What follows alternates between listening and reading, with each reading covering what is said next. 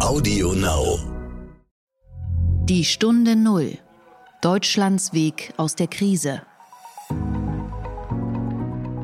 Die Millionen an Besuchern, die natürlich da in die Stadt kommen oder nach München kommen, die kommen auch zum Shoppen in die Stadt und die fehlen natürlich komplett. Wir haben kilometerweise Gummibänder verkauft, weil sich Leute irgendwo selber Masken geschneidert haben. Wir haben ganz bewusst gesagt, wir wollen eigentlich nach dem Neustart den Kunden, die eben kommen, schon sehr stark wieder irgendwo das Gefühl geben, dass es trotzdem ein Erlebnis sein kann, einzukaufen. Hallo und herzlich willkommen zu einer neuen Folge von Die Stunde Null, dem Podcast für Deutschlands Weg aus der Krise und den Neustart. Ja, ich habe mir heute Morgen überlegt, ob dieser Claim Weg aus der Krise überhaupt noch stimmt. Viele befürchten ja, dass wir direkt auf einem Weg in eine neue Krise sind. Ich denke, so weit wird es nicht kommen. Ich hoffe es auch nicht. Mein Name ist jedenfalls weiterhin Horst von Buttlar und ich freue mich, dass Sie wieder zuhören. Und wir gehen heute gemeinsam ins Kaufhaus, und zwar nicht in irgendein Kaufhaus, sondern zu einer Institution nach München, zu Ludwig Beck. Ludwig Beck am Rathauseck auch genannt. Es gehört zu den bekanntesten Kaufhäusern Deutschlands, wie das KaDeWe in Berlin oder das Alsterhaus in Hamburg. Und es wird von einem jungen Mann geführt, der selbst aus einer bekannten Handelsfamilie stammt, und zwar von Christian Greiner, dem Sohn des Unternehmers Hans-Rudolf Wöhrl. Und der Christian Greiner ist inzwischen auch Eigentümer der Modekette Wöhrl. Und mit ihm spreche ich über Ludwig Beck, aber natürlich auch über die Zukunft des Kaufhauses und die Zukunft des Einkaufens. Kommen wir zum Werbepartner Ford. Bei den Ford-Gewerbewochen können Sie sich nun Top-Angebote für Gewerbekunden sichern. Denn bei Ford gibt es jetzt neue Angebote. Ganz gleich ob SUV, Kompaktwagen oder Transporter. Ob effizienter EcoBoost Benzinmotor, hochmoderner Hybridantrieb oder sparsamer EcoBlue Dieselmotor. Da die Ford-Gewerbewochen für viele Ford-Fahrzeuge gelten, ist bestimmt auch für Ihr Unternehmen die passende Lösung dabei. Machen Sie sich jetzt stark für Ihr Business. Mehr Infos unter ford.de/Gewerbewochen. Der Gedanke zum Tag. Ja, nicht nur die Stimmung in der Wirtschaft steigt. Diese Woche ist der IFO-Index den 5. Monat in Folge nach oben geklettert, sondern leider steigen auch die Corona-Fallzahlen wieder in Deutschland und in Europa. Und für alle, die bereits ihren Skiurlaub in Ischgl geplant haben, hier ein kurzer Hinweis, dass mit dem Après-Ski, das wird leider kommendes Jahr nichts, denn den haben die Ösis schon abgesagt. Ja, viele Länder haben bereits wieder regionale Lockdowns verhängt. Länder wie Israel, bei denen man ja eigentlich dachte, sie kriegen das ganz gut hin und das Virus ganz gut in den Griff, die haben sogar schon wieder einen landesweiten Lockdown. Und wir sind also mitten in dieser berühmten zweiten Welle, über die wir seit dem Frühjahr orakelt haben.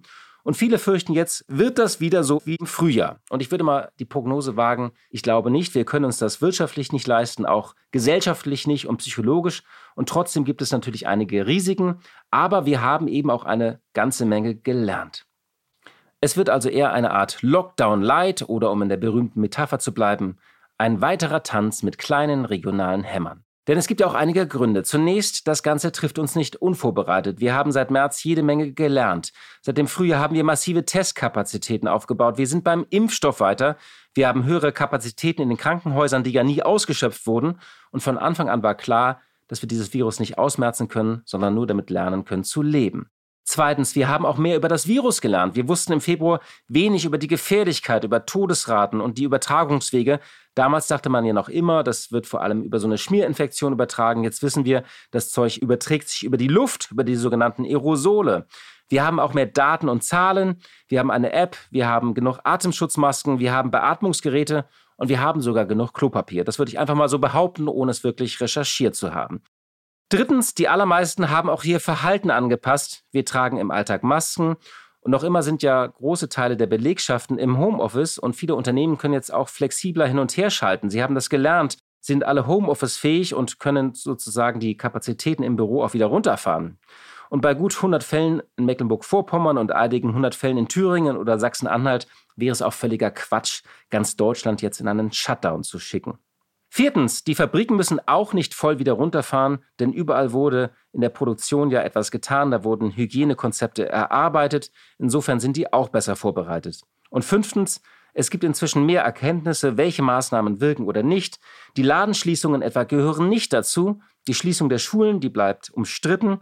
Was wir aber wissen, große Veranstaltungen, das Nachtleben und großes Zusammentreffen, all das kann zu einem Superspreader werden. All das soll hier jetzt keine generelle Entwarnung sein, das überlasse ich dann doch lieber den Experten. Ich wollte nur für diese Erkenntnis werben, dass nicht nur das Virus möglicherweise mutiert ist, sondern dass sich auch die Gesellschaft verändert hat. Wir sind eben nicht das Europa, das im März vor dieser erstmaligen Pandemie seit 100 Jahren stand, sondern wir haben natürlich auch ein wenig gelernt, mit dem Virus zu leben. Die Stunde Null. Das Gespräch. In der Münchner Innenstadt steht neben dem Rathaus auf dem Marienplatz eine Institution, und zwar das Kaufhaus Ludwig Beck, das im kommenden Jahr 160 Jahre alt wird. Es machte im vergangenen Jahr rund 95 Millionen Euro Umsatz mit rund 440 Mitarbeitern und es ist sogar eine Aktiengesellschaft, auch wenn der Kurs seit einigen Jahren an ein etwas wildes Alpenpanorama erinnert. Der Vorstandsvorsitzende von Ludwig Beck ist gerade mal Anfang 40. Er heißt Christian Greiner und stammt aus der Modeketten-Dynastie Wöhrl. Und diese Modekette hat er 2017 auch noch aus der Insolvenz gerettet und ist jetzt dort auch Aufsichtsratsvorsitzender. Er hat sogar noch ein Plattenlabel und spielt Gitarre. Er ist also ein sehr vielseitiges und umtriebiges Talent. Und er steht jetzt natürlich vor einer Herkulesaufgabe seit einem halben Jahr, denn der Umsatz von Ludwig Beck ist um rund 1/3 eingebrochen. Das Kaufhaus lebt natürlich von der gut betuchten Stammkundschaft aus München und dem Münchner Umland, aber natürlich auch von den Millionen von Touristen, die jedes Jahr nach München kommen. Und statt 95 Millionen Euro Umsatz rechnet Ludwig Beck nun mit 63 bis 70 Millionen Euro und man wird in diesem Jahr wohl einen Verlust von 3 bis 5 Millionen Euro machen. Keine einfachen Zeiten also, zumal das Kaufhaus ja schon seit einiger Zeit totgesagt wird. Wobei man muss sagen, hinter diesem totgesagten Kaufhaus stand auch immer ein großes Sternchen, denn es gab ja diese besonderen Kaufhäuser, die eben auch ein Erlebnis bieten wollen und nicht nur Prozente und Rabatte, eben diese Kultkaufhäuser, die sagen, wir sind eben mehr als nur ein Ort zum Einkaufen. Dazu zählt zum Beispiel das KaDeWe in Berlin, in dessen Renovierung ja auch im vergangenen Jahr noch Dutzende Millionen Euro geflossen sind, oder auch das Alsterhaus in Hamburg, das Oberpollinger gibt es noch in München und wie gesagt Ludwig Beck am Rathauseck. Und was Christian Greiner so denkt und plant, wie er die Lage sieht und ob er eher optimistisch oder pessimistisch ist oder realistisch, darüber habe ich mit ihm gesprochen. Einen schönen guten Tag nach München, Herr Greiner. Herzlich willkommen, vielen Dank. Freut mich, dass ich heute dabei sein darf. Sie stehen an der Spitze eines Traditionskaufhauses, einer Institution, könnte man auch sagen. Wie geht es denn Ludwig Beck? Ich würde sagen, wir sind den Umständen entsprechend gut durch diese schwierige Zeit eigentlich durchgekommen. Aber wie allen im Einzelhandel geht es uns natürlich jetzt nicht so, wie es uns eigentlich gehen sollte und auch wie es vielleicht vor einem Jahr oder auch vor dem Lockdown, vor der Corona-Krise gegangen ist. Ich habe gelesen, irgendwie Ihr Umsatz ist so um 1/3 eingebrochen. Das erwarten Sie auch für dieses Jahr, dass der Umsatz so auf 63 Millionen zurückgeht. Und Sie erwarten auch einen Verlust für dieses Jahr. Ist das richtig? Ja, das ist korrekt. Uns hat ja, wie gesagt, mehrere Wochen wirklich komplett der stationäre Umsatz gefehlt. Wir sind im digitalen Geschäft natürlich schon seit vielen Jahren auch aktiv und auch ganz erfolgreich. Aber das kompensiert natürlich in keiner Weise Umsätze, die man in so einem großen Store machen kann. Und das fehlt natürlich komplett. Und es ist ja auch nicht so, dass wir nach dem Neustart wieder auf dem ursprünglichen Niveau wieder angekommen sind, sondern wir sind nach wie vor hier deutlich hinter den Vorjahreszahlen und hinter auch den Zahlen, die wir uns natürlich erwarten würden oder die wir auch brauchen. Das trifft gerade eine Stadt wie München mit der hohen Touristenanzahl deutlich krasser noch als kleinere Städte. Ja, und das wird sich auch noch länger so fortführen. Jetzt ist gerade das Oktoberfest, was jetzt am Wochenende starten würde. Wir sind im Trachtenbereich sehr aktiv und die Millionen an Besuchern, die natürlich da in die Stadt kommen oder nach München kommen, die kommen auch zum Shoppen in die Stadt und die fehlen natürlich komplett. Ja, das wollte ich gerade fragen. Wie sehr schmerzt Sie der Ausfall des Oktoberfestes? Der schmerzt uns extrem. Also der schmerzt uns extrem. Zum einen natürlich eben, weil die Besucher vom Oktoberfest natürlich nicht nur auf dem Oktoberfest selber Geld ausgeben, sondern die gehen in die Stadt, die gehen shoppen, die gehen in die Gastronomie. Das ist einmal der reine Traffic, der fehlt. Aber natürlich zusätzlich eben noch für uns das Trachtengeschäft. Wir verkaufen auch an Menschen aus und um München natürlich Tracht. Die kaufen natürlich auch weniger, wenn das Oktoberfest ausfällt.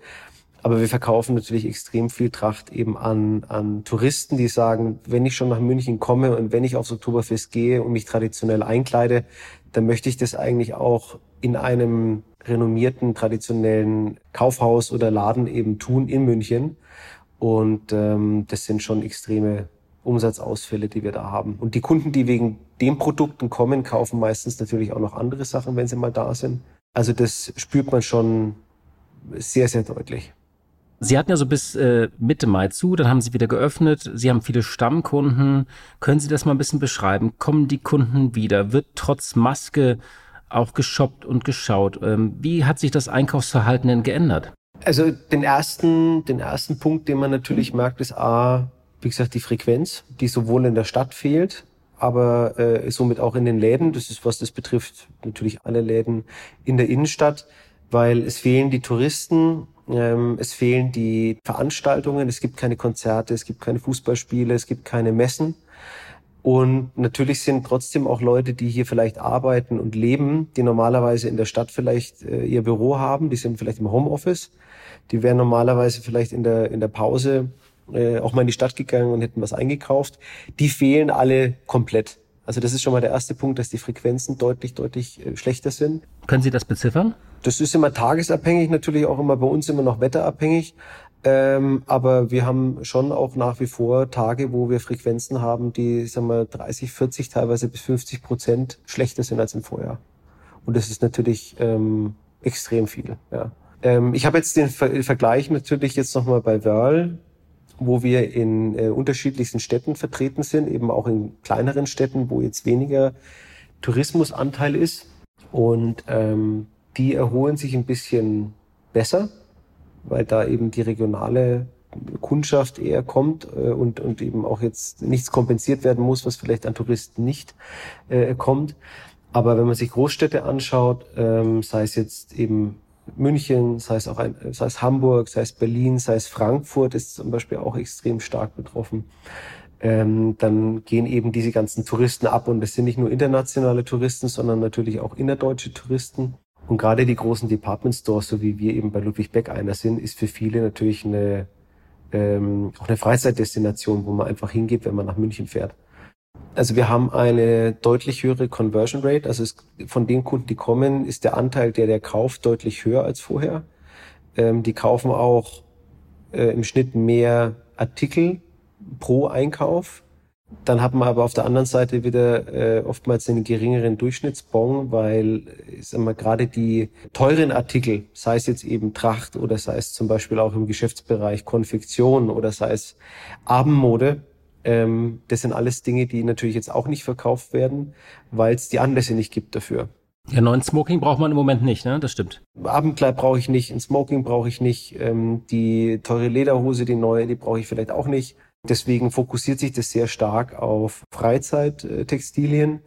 Was gut funktioniert, ist alles, was mit dem Kinderbereich zu tun hat, weil die wachsen mit oder ohne Corona. Deswegen brauchen wir die trotzdem was zum Anziehen. Kosmetik ist relativ solide. Und alles, was natürlich irgendwo Bedarf ist, auch sei es jetzt Unterwäsche oder solche Dinge, das funktioniert. Und Kurzwaren haben Sie gesagt, nicht? Wir haben auch Kurzwaren, ja. Das ist der Ursprung ja von Ludwig Beck. Ludwig Beck war ja Hofpossementier für König Ludwig II. Und diese Tradition, die führen wir auch seitdem immer noch sehr erfolgreich fort. Also auch nicht nur aus Nostalgie, sondern das funktioniert wirklich gut. Das war auch interessanterweise eigentlich nach dem Ende des Lockdowns so eine der Segmente, die am stärksten gleich wieder angelaufen sind, weil viele Leute natürlich dann entweder gesagt haben, sie haben mehr Zeit, um auch selber vielleicht irgendwo Dinge zu veredeln oder zu stricken oder zu sticken. Und wir haben kilometerweise Gummibänder verkauft, weil sich Leute irgendwo selber Masken geschneidert haben. Also das waren schon wieder so Spezialbereiche, die gut funktionieren. Auch Kosmetik ist was gut funktioniert, aber da auch wieder nicht alles. Also wenn Sie heute Pflegeprodukte haben, die funktionieren gut. Alles, was mit zu Hause zu tun hat, sei es jetzt Raumdüfte, Kerzen, das funktioniert gut. Was schlecht funktioniert, ist alles, was Make-up, dekorative Kosmetik angeht. Weil natürlich, wenn ich nicht ins Office muss, wenn ich am Abend nicht ausgehen kann, Oder wenn ich dauernd eine Maske auf dem Gesicht habe, dann ist natürlich alles, was jetzt Lippenstift oder Make-up angeht, nicht so ganz Priorität bei den Damen. Ja. Wie steuern Sie denn gegen? Also es gibt natürlich klar, in der Krise gab es so die klassischen Sachen, man ein bisschen auf die Kostenbremse getreten, man hat Kurzarbeit natürlich angemeldet, aber haben Sie sich auch irgendwas ausgedacht oder etwas Neues ausprobiert? Ja, also wir haben natürlich haben wir diese ganzen Maßnahmen auch eingeleitet für uns und auch diese Werkzeuge genutzt, wo es natürlich geht. Aber wir haben ganz bewusst gesagt, wir wollen eigentlich nach dem Neustart den Kunden, die eben kommen, schon sehr stark wieder irgendwo das Gefühl geben, dass es trotzdem ein Erlebnis sein kann, einzukaufen. Also wir investieren auch nach wie vor eben in den stationär, in das Haus. Wir werden jetzt nächste Woche auch eine Abteilung, die wir jetzt gerade umbauen, wieder eröffnen. Also das haben wir jetzt auch nicht zurückgestellt, sondern gesagt, wir machen das ganz bewusst. Da haben wir gesagt, die Damenwäsche, die Damenunterwäscheabteilung wird komplett umgebaut. Die werden wir nächste Woche eröffnen. Wir haben auch nochmal eigentlich stärker eher ins Marketing investiert, genau nach dem Neustart. Wir haben auch jetzt in diesem Jahr ein neues, umfangreiches CRM-Programm gestartet. Also CRM ist Customer Relation Management, also mit einem Kundenkartenprogramm, wo wir eben individuell nochmal auf die Leute eben eingehen und die dann auch besser eigentlich beraten und mit Events bespielen können. Und natürlich den E-Commerce-Arm, den haben wir bei uns auch in der Zeit natürlich nochmal stärker bespielt und da auch versucht, den Kontakt möglichst intensiv halt aufrechtzuerhalten mit den Kunden. Und wir haben jetzt auch für die nächsten 3 Jahre für uns ein sportliches Investitionsprogramm auf den Weg gebracht, weil wir einfach sagen, wir wollen jetzt gerade eigentlich gegen diese Krise steuern und den Leuten einfach zeigen, dass wir trotzdem eben attraktiv bleiben und innovativ bleiben, auch wenn es gerade eben schwierig ist. Ja. Wir unterbrechen nochmal für unseren Werbepartner Ford. Bei den Ford-Gewerbewochen können Sie sich nun Top-Angebote für Gewerbekunden sichern. Denn bei Ford gibt es jetzt neue Angebote. Ganz gleich, ob SUV, Kompaktwagen oder Transporter, ob effizienter EcoBoost-Benzinmotor, hochmoderner Hybridantrieb oder sparsamer EcoBlue-Dieselmotor. Da die Ford-Gewerbewochen für viele Ford-Fahrzeuge gelten, ist bestimmt auch für Ihr Unternehmen die passende Lösung dabei. Machen Sie sich jetzt stark für Ihr Business. Mehr Infos unter ford.de/Gewerbewochen. Sie haben eben im Halbsatz Wöhrl erwähnt, ja. Die bekannte Modekette mit, glaube ich, 29 Häusern nochmal, ja, die ein bisschen besser läuft. Wenn man sozusagen über Sie etwas liest, dann gelten Sie sozusagen so als der Retter der Modekette Wöhrl. Können Sie vielleicht nochmal kurz schildern, unseren Hörerinnen und Hörern, wie genau haben Sie diese Modekette gerettet? Was war da Ihre Strategie? Also ich kam da auch so ein bisschen wie die Jungfrau zum Kind, weil wir mit unserem Familienzweig da schon längere Zeit eigentlich nicht mehr involviert waren bei der Kette. Dann ist sie ins Schutzschirmverfahren gekommen. Und dann gab es verschiedene Möglichkeiten oder auch Ansätze, wie man die Firma wieder weiterführen kann, wie man die retten kann, weil sie aus unserer Sicht oder auch meiner Sicht eine absolute Berechtigung hat in den Standorten, wo sie vertreten ist. Und am Ende kam es dann eben so, dass ich dann gesagt habe, gut, dann muss ich eben das alleine machen, weil alle anderen Möglichkeiten sich nicht entsprechend entwickelt haben.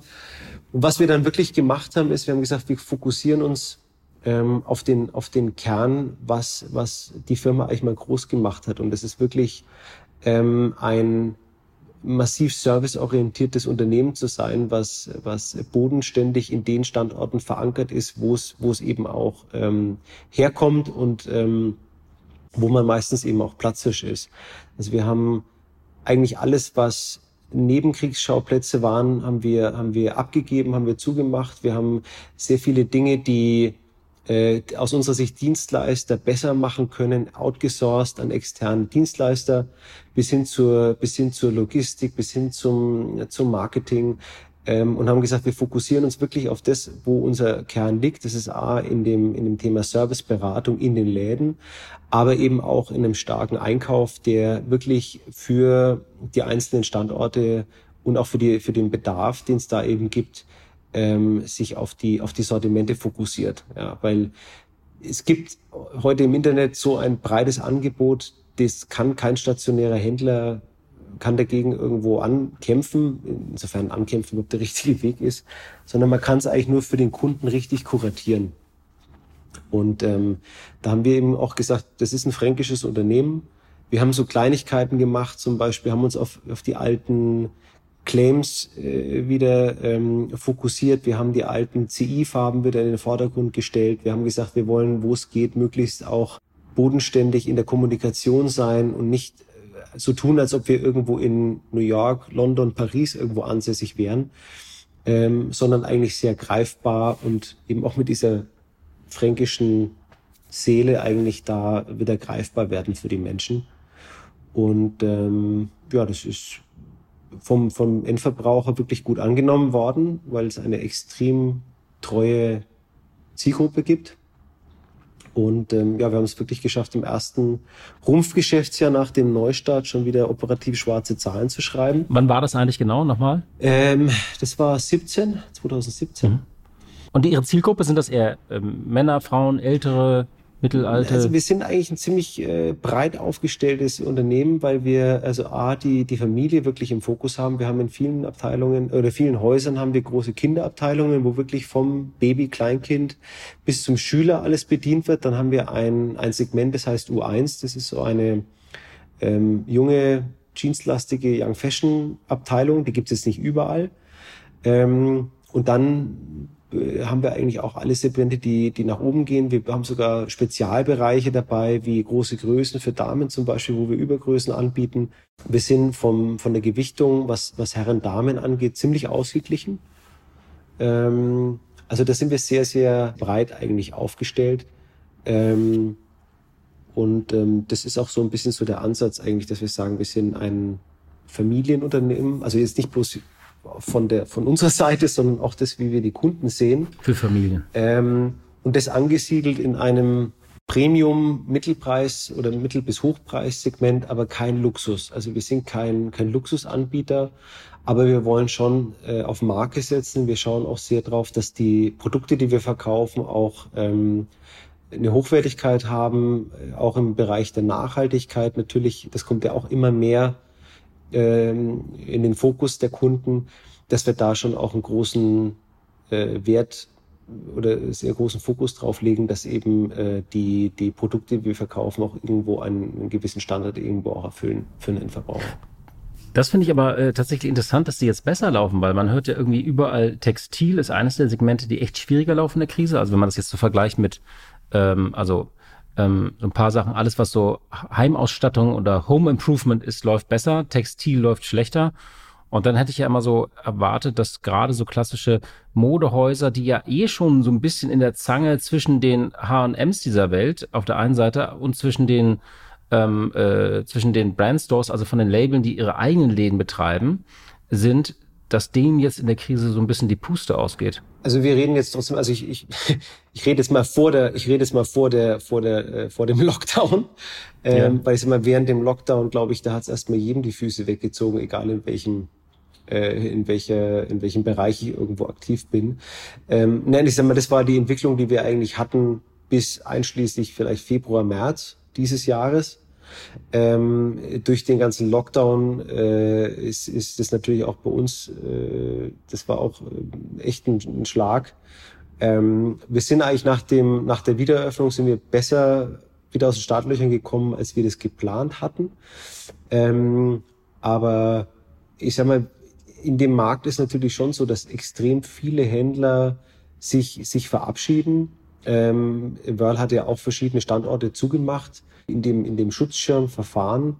Aber wir fokussieren uns eben auf die Standorte, wo wir vertreten sind. Wir sind jetzt auch seit Anfang 2020 auch mit einem eigenen Online-Shop vertreten. Also wir gehen jetzt auch in den Omnichannel-Bereich, aber eher als verlängerte Ladentheke. Das ist jetzt kein Volumen, was wirklich für uns oder bis dato eine wahnsinnige Relevanz hat. Aber wir haben es zumindest eben auch geschafft, wieder in einem profitablen Korridor zu arbeiten und eben auch aus dem operativen Geschäft einfach irgendwo Geld zu verdienen. Ja. Und das ist ja erstmal der entscheidende Faktor.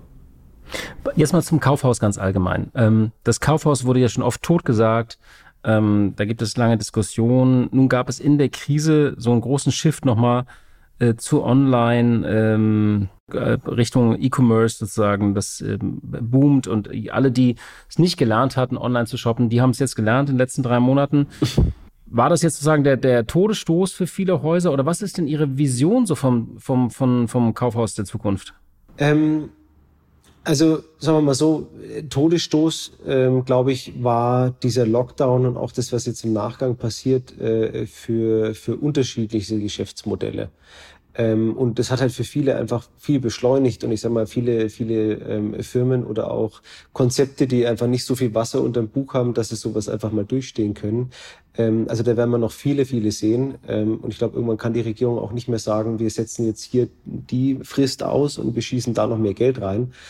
Also da wird in vielen Märkten, glaube ich, sich einiges noch bereinigen, im Textilmarkt bestimmt auch. Man sieht ja auch in der Industrie, dass da fast wöchentlich Hiobsbotschaften irgendwo über den Ticker gehen, welche Marke jetzt wieder irgendwo ihren Geschäftsbetrieb einstellt, oder momentan gehen sie ja eigentlich fast alle nur in den Schutzschirm drunter und machen ja trotzdem irgendwie weiter.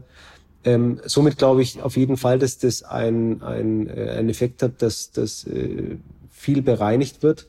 Ich glaube nach wie vor, dass der stationäre Handel, egal ob es jetzt Textil ist oder ob es jetzt Möbel ist oder ob es was auch immer es für Produkte sind, dass das eine Zukunft hat.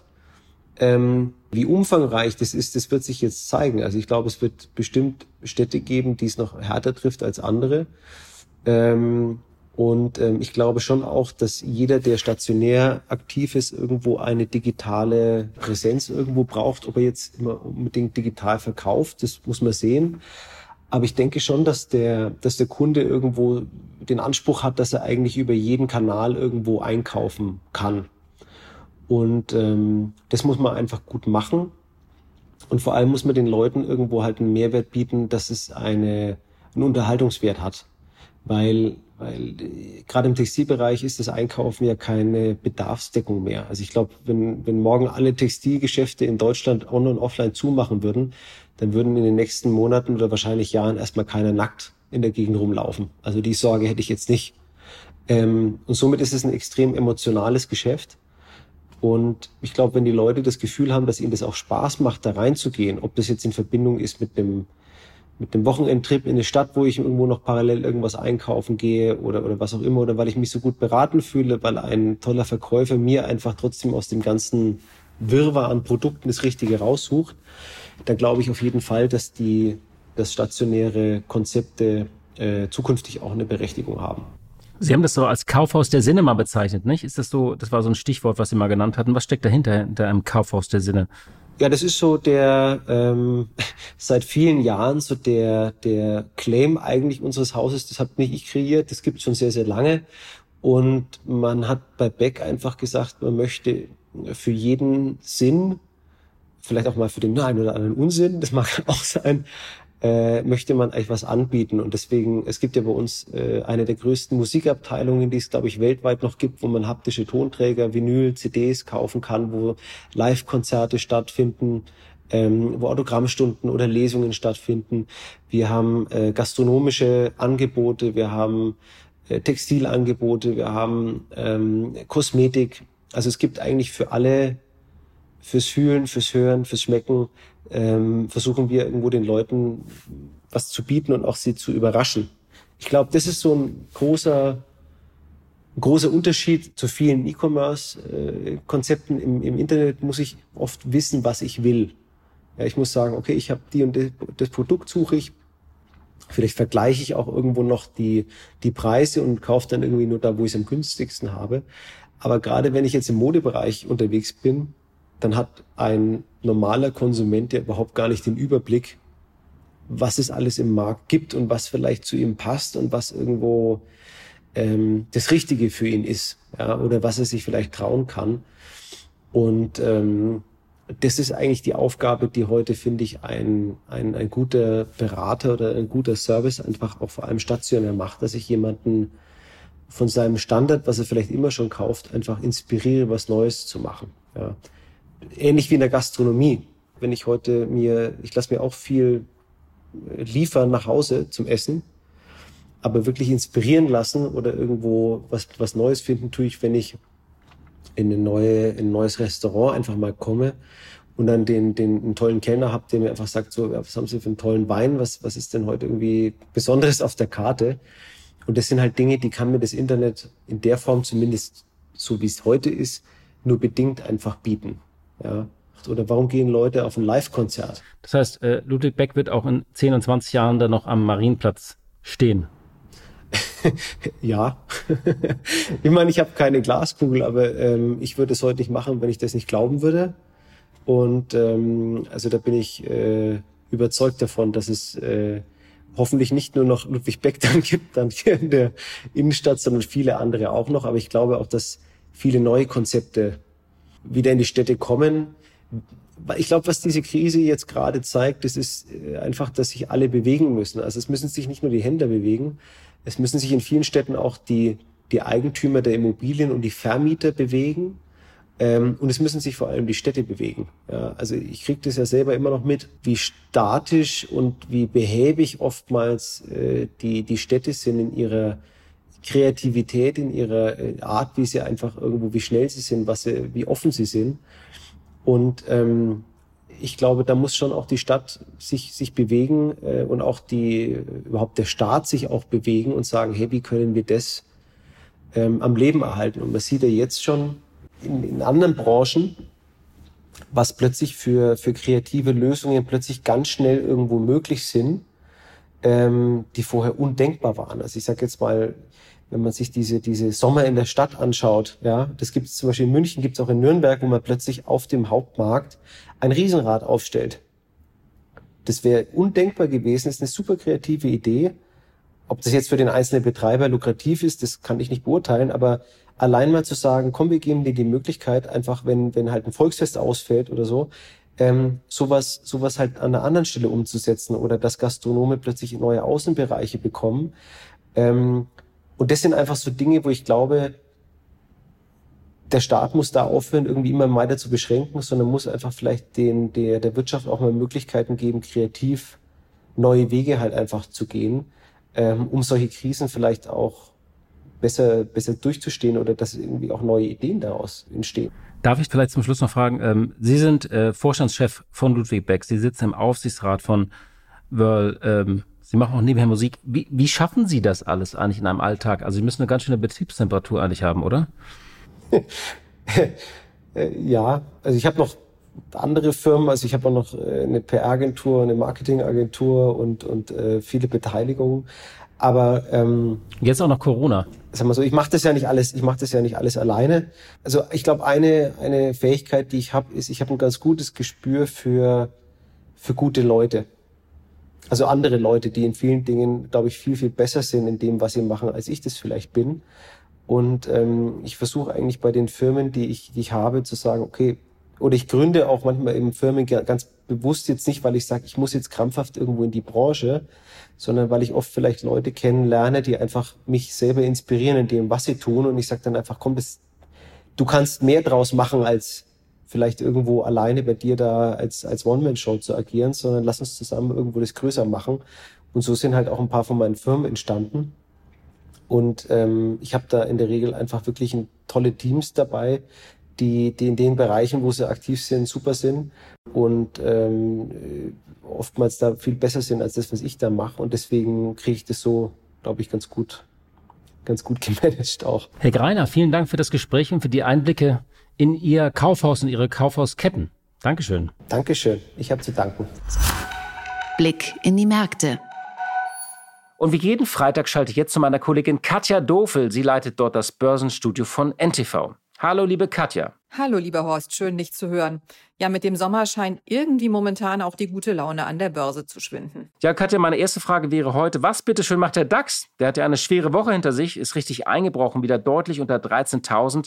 Hält diese schlechte Stimmung denn jetzt an? Der DAX hat eine schwierige Woche hinter sich. Ungefähr 5% steht er im Minus am Freitagmorgen. Kann sich natürlich noch mal was ändern in der Bilanz, aber dennoch sieht nicht so gut aus und das Ganze ist zurückzuführen auf Corona-Sorgen und Nachrichten über Reisewarnungen, Lockdowns im Ausland. Das führt natürlich zum Nachdenken darüber, was es auch hier wieder für Einschränkungen geben könnte. Und außerdem in der globalisierten Welt schränken eben auch Einschränkungen woanders die deutsche Wirtschaft ein. Das heißt also, die Lage bleibt angespannt und außerdem sind ja September und Oktober die Crash-Monate an der Börse, also die Monate, in denen die Anleger auch in guten Zeiten so ein bisschen nervös sind. Und jetzt schwanken sie eben hin und her auf der einen Seite zwischen der Frage, geht's weiter runter oder aber sollte man einsteigen? Denn sie wissen ja auch alle, dass es eigentlich nur noch an den Aktienmärkten möglich ist, etwas Rendite auf angelegtes Geld zu erwirtschaften. Von daher ist man eben immer auch etwas unsicher, weil man Sorge hat, einen Anstieg wieder zu verpassen.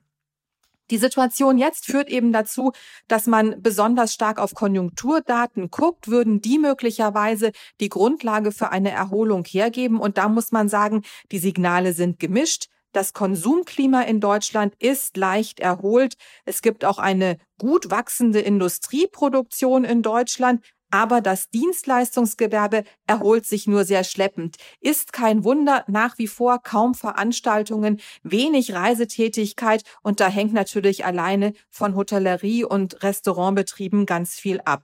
Und wenn man sich nun die Konjunkturdaten europaweit anschaut, dann muss man sagen, sind die ohnehin nicht so gut wie in Deutschland.